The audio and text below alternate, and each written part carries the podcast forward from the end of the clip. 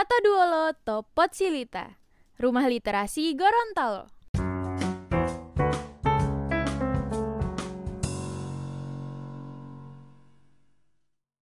Oke, tentunya bersama saya Zen. So, teman-teman sekalian, uh, pada malam minggu ya, malam minggu yang berfaedah saya bilang karena malam minggu kali ini kita akan mengupas habis seputar informasi beasiswa. Nah, beasiswa apa itu? Oke, jadi perkenalkan uh, malam hari ini saya sudah bersama salah satu salah seorang expert Hai, hello Kak Jufri. Halo. Oke, jadi informasi dari teman-teman sekalian, Kak Jufri ini adalah salah satu penerima beasiswa yang saat ini memang sangat banyak peminatnya di baik di dalam negeri maupun luar negeri. Nah, Kak Jufri mungkin bisa kasih informasi dong seputar beasiswa apa sih yang Kak Jufri uh, sementara apply saat ini? Okay. Nah, terima kasih. Jadi beasiswa yang saya apply itu yaitu beasiswa pendidikan Indonesia. Okay. Dibawa dari Kemendikbud Ristek Dikti. Oke. Okay. Nah, tapi untuk pendanaannya itu masih uh, melalui LPDP yaitu Lembaga Pengelola Dana, Dana Pendidikan, pendidikan. Okay. seperti itu Kak Zen, tapi di bawah naungan dari Puslabdik itu sendiri. Okay.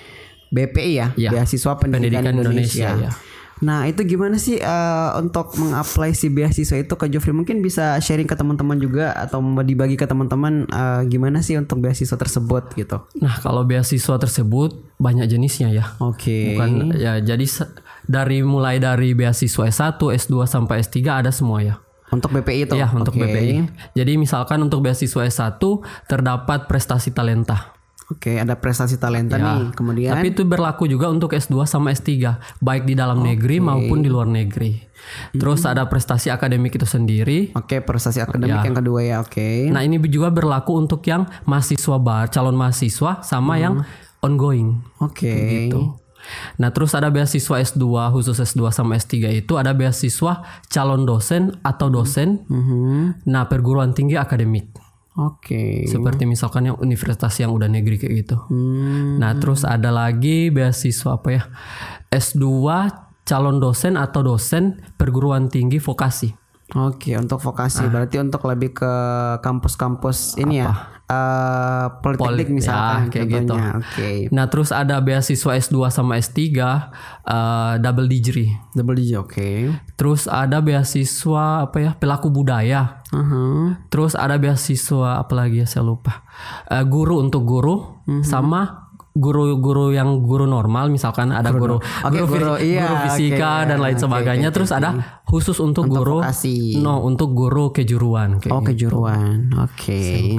Seperti wow. itu kak. Jadi informasinya untuk beasiswa tersebut beasiswa pendidikan Indonesia ya. Itu ada banyak jenisnya teman-teman sekalian. Jadi uh, untuk saat ini gimana prosesnya? Apakah masih di uh, mohon maaf nih misalkan untuk beasiswanya ya. masih dibuka pendaftarannya kah atau bagaimana Kak Jufri? Kayak uh, udah ditutup semua. Oh, udah ditutup ya. semuanya. Jadi itu hanya setahun sekali. Hmm. dibuat.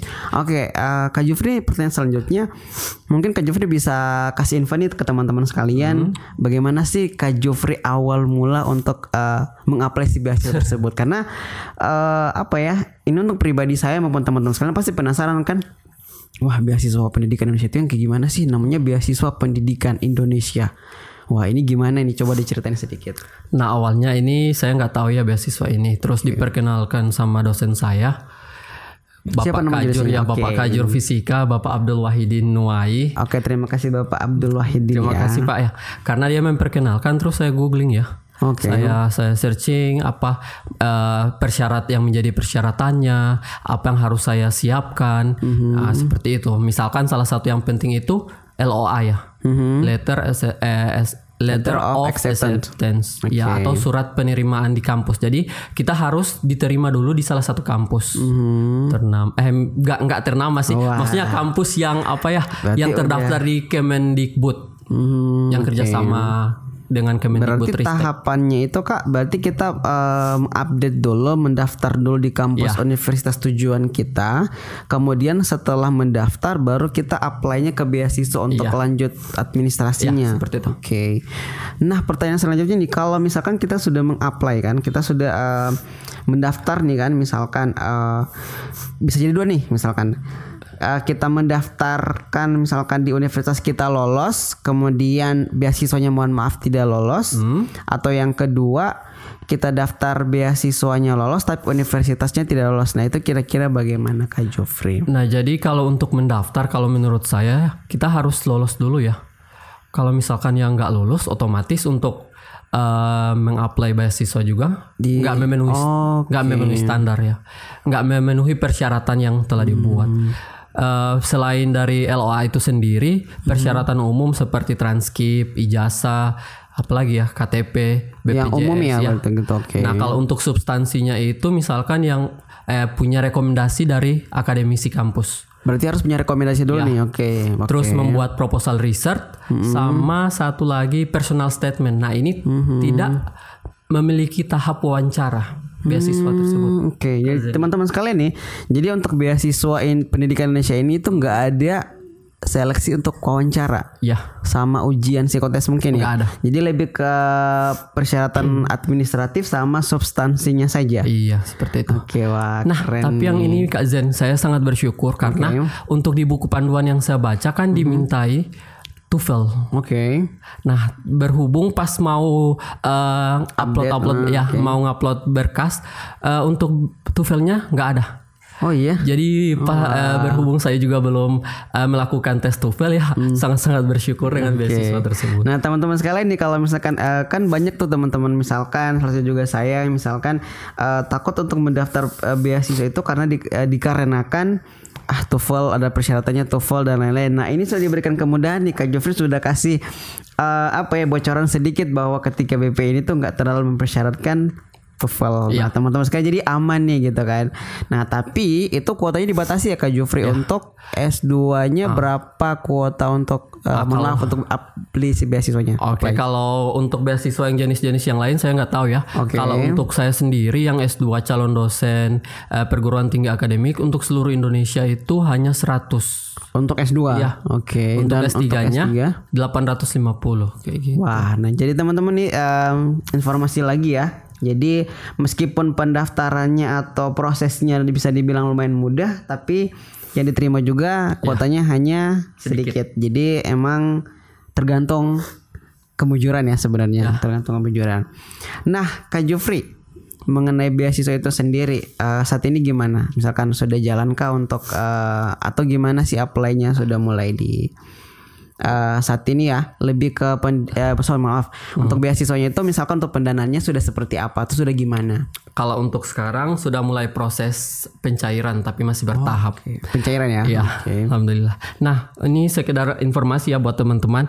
Jadi beasiswa BPI itu yang didanai itu fully founded. fully funded Iya. Wow, Jadi mulai dari eh, tiket pesawat, dari biaya bahkan biaya kedatangan kita sekitaran ya di atas lumayan lah. Oke. Terus biaya hidup bulanan udah ada, terus biaya tesis, biaya penelitian, biaya seminar, biaya jurnal, eh, bahkan sampai biaya-biaya kos dan lain sebagainya itu udah udah ditanggung, ditanggung semua. semua wah gila ini keren banget Nah, ini yang paling saya tunggu-tunggu nih beasiswa eh, tun- eh dananya tunjangan buku.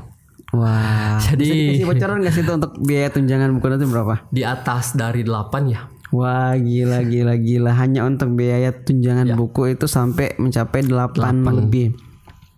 So Kak Jufri eh, mengenai kampus tujuan nih. Mhm. Kalau misalkan tadi kan eh, dengar informasi bahwa kita mendaftar dulu di kampus tujuan. Ah. Bisa disebutin gak sih kampus tujuan apa yang Kak Jufri eh, masuk atau daftar?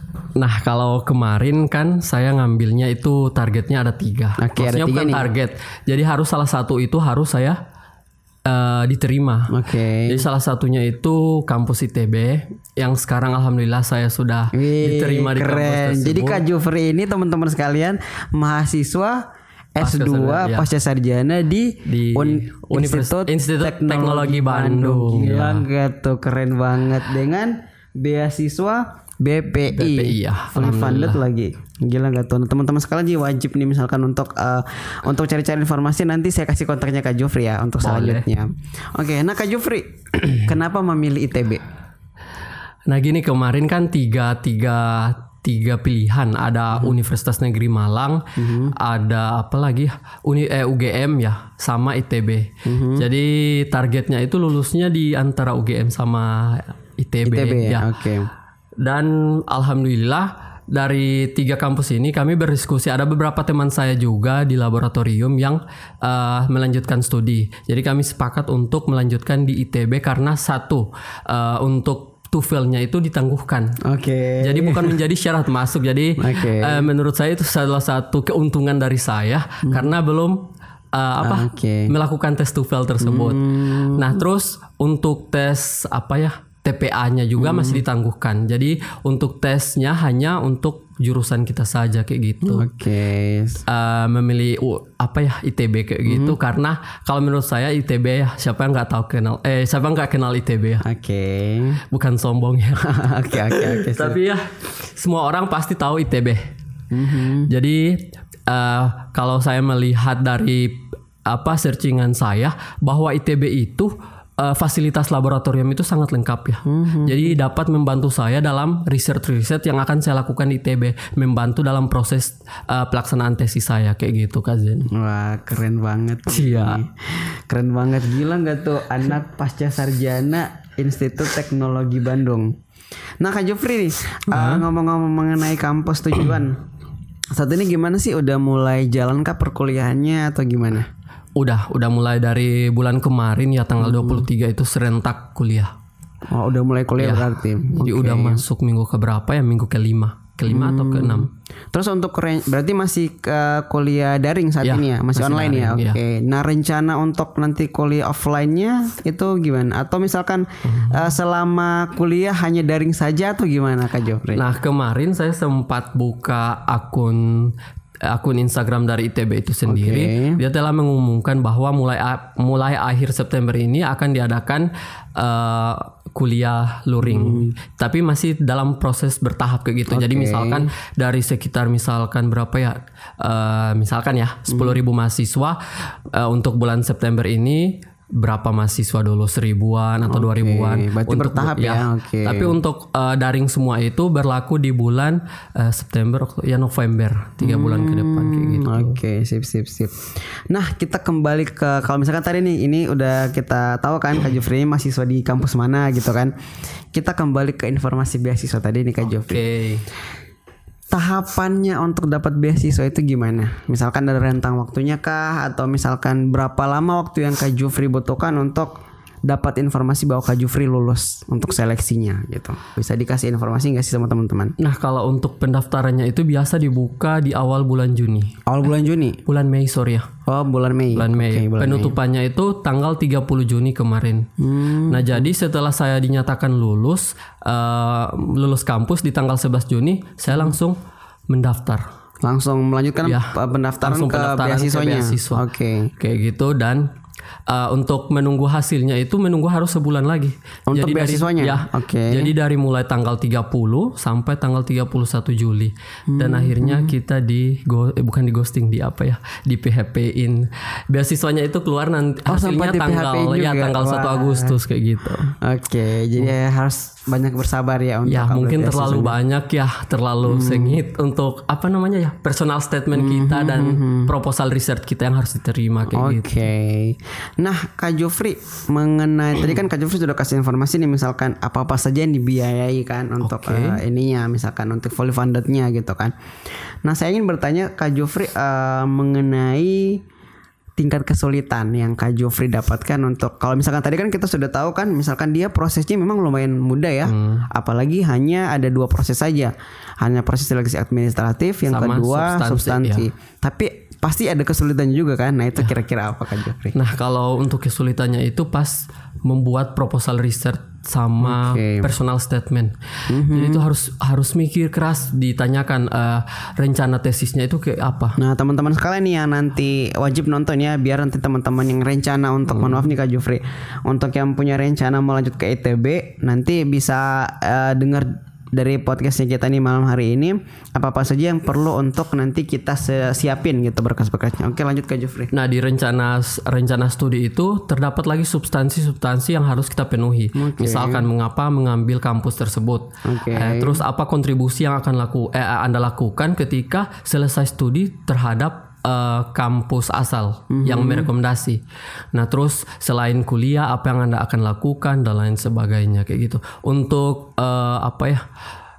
eh, rencana studinya semester 1 ngambil mata kuliah apa, se- eh, berapa SKS harus ditulis di rencana studi kayak gitu.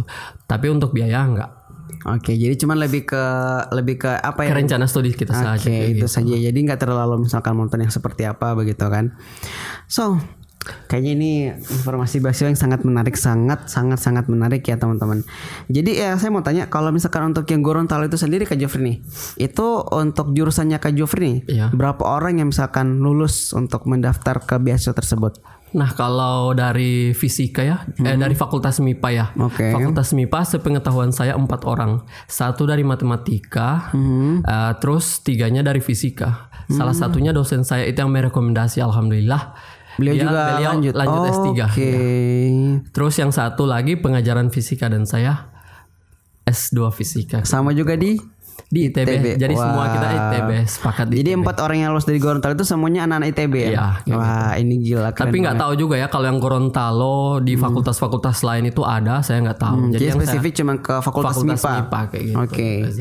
Nah, kalau misalkan nih ya Insya Allah kita doain Kak Jufri nanti Insya Allah berangkatnya eh, sehat-sehat sampai pulang juga nanti. Amin. Pulang nanti apa yang bakalan dikasih kontribusi apa yang bakalan dikasih untuk anak-anak RLG, nantinya. Basically untuk beasiswa itu sendiri. Nah jadi untuk sekarang bukan nanti saya harus tunggu saya balik ya. Siap. Mulai dari sekarang kan anak rata-rata anak RLG itu berteman dengan saya di apa ya Instagram. Jadi di Instagram itu saya sering eh, bagikan informasi tentang beasiswa. Bisa juga saya sering nge-share di grup kita ya. Oh, share di Ya grup. kan? Iya, sip sip. Jadi eh, salah satu kontribusi yang akan saya misalkan selesai studi, mungkin saya bisa mengabdi di sini karena saya mengambilnya apa ya konsentrasi fisika nuklir sama biofisika, tapi biofisika itu include sama fisika medis. Mungkin kalau di RLG RLG nanti dibuat klinik atau apa dan sel- dan Wah, jadi sudah punya ya saya bisa Ya, sip sip sip, membantu sip, di sip. situ, terjun di situ. Nah, teman-teman sekalian nih, jadi misalkan ada yang mau eh, tanya-tanya seputar informasi mengenai beasiswa pendidikan Indonesia itu sendiri, nanti nanti eh, kita share untuk eh, informasinya. Kemudian pertanyaan selanjutnya nih Kak Jofri, Oke.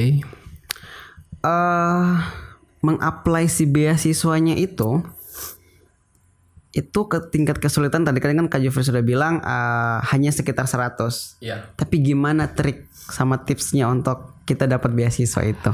Kalau tips and trick itu kita kuatkan saja di rekomendasi. Rekomendasi saja. rekomendasi akademisi Oke. sama apa ya eh, personal statement yang kita akan buat sama eh, rencana studi. Nah di rencana studi eh, research yang akan kita buat tesis yang akan kita buat itu apa? Kayak gitu. Itu yang harus orang eh harus harus kita tekan tek- eh, apa ya? Harus kita maksudnya kuatkan sampai puslapdik itu memilih kita sebagai penerima nah kalau untuk di Lebih ke alasan kenapa mereka mau menerima kita kayak begitu. gitu. Nah kalau untuk re- eh, apa ya rekomendasi dari dari kampus itu cari sebanyak-banyak. Kalau kemarin saya tiga rekomendasi dari Bapak Kajur, eh, Ibu Kaprodi Fisika, sama Kepala Labor- Laboratorium Fisika. Oke. Dan yang paling penting adalah di personal statement. Jadi kalau menurut saya personal statement itu pengganti dari eh, tahap wawancara. Jadi di situ kita berbicara tentang diri kita apa adanya, kayak gitu, Kak Zen. Oke, terima kasih. Nah, eh, Kak Zof mau tanya lagi dong. Misalkan ada nggak di, di situ persyaratan misalkan eh, mohon maaf nih, namanya kan kita mengapply beasiswa. Pasti kan ada ditentukan juga mohon maaf IPK. Ya. Nah, itu ditentukan nggak misalkan eh, eh, misalkan tingkatannya harus 3, berapa atau misalkan bagaimana? ya. Oke, bisa di Kalau untuk IPK standar doktor 3,50 wajib untuk dokter ya, ya. untuk S3 berarti. Kalau untuk S2-nya 3,25 Kak. itu udah wah ini lumayan sangat-sangat mudah ya, Iya. mudah ya. Nah, sangat mudah untuk mengapresiasi beasiswa pendidikan Indonesia. Next selanjutnya, kenapa memilih BIP? B sorry maaf BPI beasiswa pendidikan ya? Indonesia. Iya. Karena gimana ya waktu si Bapak rekomendasi langsung BPI Kaprodinya. gitu ya. Saya kan nggak eh, nggak nyari-nyari, nggak nggak searching-searching tentang beasiswa karena waktu itu 2000 berapa ya? Kemarin 2020 tahun ini ya, kemarin, 2021. Oh, 2021. Iya, bulan, Wah, bulan, oke. bulan Mei kemarin saya itu nggak eh, belum ada niat untuk melanjutkan S2 ya karena Mhm. itu salah, salah satu pandemi nggak mau jadi angkatan Covid ya Oke. dari gitu. Iya Nah, iya terus iya. Udah udah udah dikenali be- beasiswa BPI ya udah ikut aja. Tapi setelah saya searching searching wah ternyata banyak loh beasiswa yang ini. Tapi intinya sama kita di uh, fully founded kayak gitu. Berarti modal nekat dulu nih Ya, daftar. modal nekat. Oke, bagaimana tanggapan keluarga? Tapi sebelumnya misalkan udah udah sempat komunikasi nggak belum misalkan sama keluarga? Misalkan eh, tadi kan katanya kan belum ada niatan kan, jadi belum belum kepikiran untuk melanjutkan. Terus tiba-tiba daftar itu udah ditahu orang tua atau gimana? Itu karena kan orang bilang kan restu orang tua, restu orang terdekat itu kan sangat dijabah oleh Allah. Itu gimana tuh? Nah kemarin waktu mau daftar S2 eh mau daftar kampus ya, saya nggak nggak ngomong ke orang tua gitu. Oke. Ya jadi main daftar aja, tapi pas mau tes, tesnya itu baru baru ngomong, baru mah eh, mah apa, mohon doanya ya, Eh, mau tes apa ya, tes untuk masuk kampus. Baru ibu saya tanya, mama saya tanya kayak gini, kampus apa? Mhm. ITB.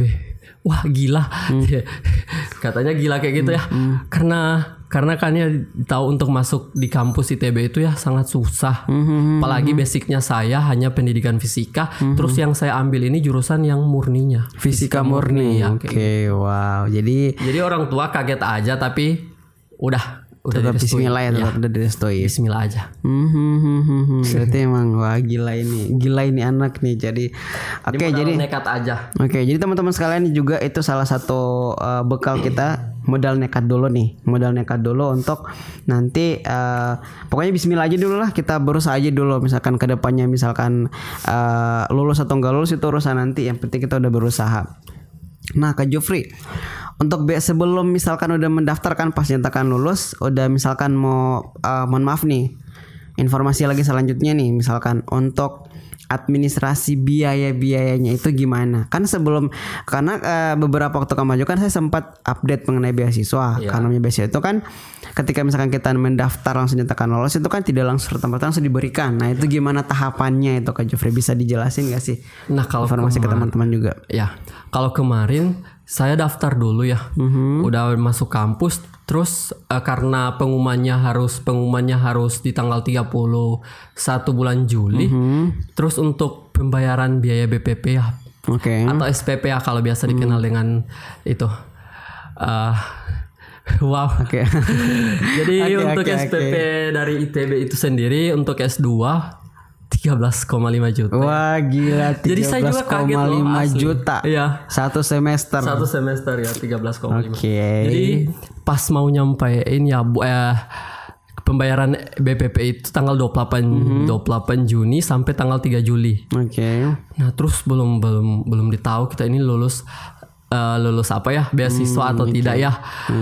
Terus lagi Jadi jadi eh, percetakan lulus kampus udah mohon maaf nih udah mau seleksi admi, sele- apa administrasi ya, administrasi penyelesaian sama itu tes administrasi tulisnya. tes tes tulis itu belum menyatakan lulus dari beasiswa nih. Belum. Oke. Nah, jadi harus uh, untuk misalkan ketika sudah dinyatakan lulus di kampus ya, kita harus tanggulangi dulu untuk yang pertama kali. Berarti pakai bea apa uang pribadi dulu Ya, gitu. Oke. Kayak gitu. Nah, berhubung pada saat itu saya memang nggak punya duit, nggak punya Wah, uang, iya, oke. seriusan. Jadi jadi teman-teman nih ini ini bisa jadikan Jadi bahan cerita nekat. ya buat kita. Oke. Ya modal nekat saja kajian ya. Jadi udah udah udah mikir ya tanggal 28 udah dekat ya harus bayar harus bayar BPP. Mhm. Ah, terus eh, saya saya langsung ngambil ngambil apa ya job-job di tempat-tempat yang jauh. Wah. Sepertinya eh seperti di apa ya kemarin yang saya ambil di Batu Daah. Hmm, itu dari ngapain? kota ya untuk eh, memberi bimbingan olimpiade. Wah, kayak gila, gitu. Jadi jadi harus harus harus kerja keras ya. Jadi karena mau bayar 13 juta 500 ini Bukan bukan hal yang sedikit ya. Oke. nah terus saya baca-baca lagi di di website dari apa Kampus ya ITB tujuan, katanya bisa untuk melakukan penyicilan BPP. Mhm. Nah, jadi saya mengajukan untuk penyicilan terlebih dahulu sebelum saya meminta bantuan sama orang tua saya ya. Karena sekarang kan malu ya udah kerja kok lagi minta-minta duit. duit lagi, Ya, oke. kayak gitu. Jadi eh apa namanya? Udah melakukan penyici eh, pengajuan penyicilan nah udah di ACC saya ngambil tiga kali nah untuk informasi juga buat teman-teman di TB itu nggak eh, nggak harus bayar sekaligus 13 ya? juta ya Oke, full jadi- jadi bisa dikasih pilihan eh, dua kali penyicilan atau tiga kali kayak Hmm, gitu kalau untuk dua kali 50% 50% untuk tiga kali 40% 30% sama 30% kayak gitu Kak Zen. gila. Tapi eh mohon maaf nih Kak Jov, Hmm. itu misalkan untuk penyelesaian administrasinya apakah hanya semasa pandemi Covid ini atau misalkan bagaimana atau sebelum sebelumnya juga prosesnya seperti itu atau seperti bagaimana sih? Kalau kemarin itu karena dampak dari COVID. Oke. Ya, jadi ITB melakukan eh, memberikan kemudahan, Kemudahan, ya oke. buat para Mahasiswa mahasiswa baru ya, Oke. gitu. Nah terus gini Kak Zen, eh, pas mau ngomong ke orang tua ya, Oke oke oke oke. Nah ini menarik nih kayaknya. udah nelpon terus, eh mah tanggal 28 Mhm. sampai tanggal 3 sampai tanggal 3 Juli itu mau bayar SPP. Mhm. Tapi belum belum bicara nominalnya berapa. Mhm. Terus oh iya bayar aja. Mhm. kayak gitu. Jadi orang tua mikirnya kamu punya punya duit Iya kayak gitu. Nah terus mah tapi beasiswanya 13 juta 500. Bias bi apa biayanya? Eh sorry sorry. Biayanya. Eh, biayanya eh, 13 juta 500. Terus seketika ditelepon itu Henning. Aha. Hening Hening ah, terus langsung mikir ya Allah mungkin orang tua saya juga belum ada duit dan lain sebagainya. Nah tapi langsung saya ceritakan ke orang tua saya bahwa saya telah mengajukan apa ya penyicilan. Jadi li- jadi untuk itu saya mohon saja untuk em, bapak atau ibu, mama atau papa saya ya kayak gitu eh, bantu bantu saja di seala cicilan di cicilan Oh, pertama itu. Jadi cicilan pertama kalau 40% dari uh, 13 juta, koma li- 13,5 juta, 5 juta 400. Kurang lebih segitu. Ya, terus ibu saya ya udah. Terus gimana kalau misalkan nanti kita nih manusia belum tahu apakah mau lolos atau tidak? Ya, itu Beasiswa, dipertanyakan ah, sama orang tua. ya. Oke. Uh, terus saya langsung begini aja mah minta doa restu sama mama maupun papa. Insya Allah doakan mau lulus beasiswa dan uang yang uh, saya pinjam ke orang tua itu saya akan kembalikan. Dan itu saya jadikan sebagai nazar saya dan banyak nazar yang saya lakukan untuk beasiswa tersebut. Dan orang tua saya mengiyakan dan alhamdulillah sampai sekarang kayak Oke, nanti teman-teman sekalian eh, bahwa untuk mengapply beasiswa ini Kak Jufri itu juga butuh eh, perjuangan, butuh kerja keras juga ya. Restu yang paling utama karena mau bagaimanapun kita tetap orang tua ya. Ya, Oke. tua. Jadi terima kasih banyak nih Kak Jofri udah sharing mengenai informasi beasiswa untuk eh, semuanya detail-detailnya dari informasi beasiswa bagaimana cara masuknya, Ya. cara misalkan berarti kalau misalkan untuk BP itu sendiri kita mendaftar dulu berarti ya. Jadi Kita mendaftar dulu. kampus dulu. Oh, harus mendaftar dapat kampus ya dulu, harus oke. harus diterima dulu di salah satu kampus. Baru kita melanjutkan untuk proses Ya. pendaftaran beasiswanya Ya, itu dia. Tapi eh, 50-50 dong, belum bisa belum bisa kita pastikan apakah beasiswa ini bakalan diterima atau tidak gitu Ya, kan. kayak Tergantung bismillah. Bismillah aja. Oke. Wah, terus saya ucapkan terima kasih banyak nih Kak Jufri udah sharing malam hari ini mengenai informasi beasiswa ke bukan hanya ke saya tapi lebih ke Ya. teman-teman juga sekalian. Untuk khususnya untuk anak-anak muda, ah, ini adalah ah, salah satu teman kita nih yang berprestasi tentunya yang sangat membanggakan nantinya. Oke, saya ucapkan terima kasih banyak Kak Jofri atas Terima kasih waktunya. Terima kasih juga ke teman-teman yang udah mau nonton uh, podcast kita malam hari ini. Uh, saya akhiri. Wassalamualaikum warahmatullahi wabarakatuh. Salam literasi.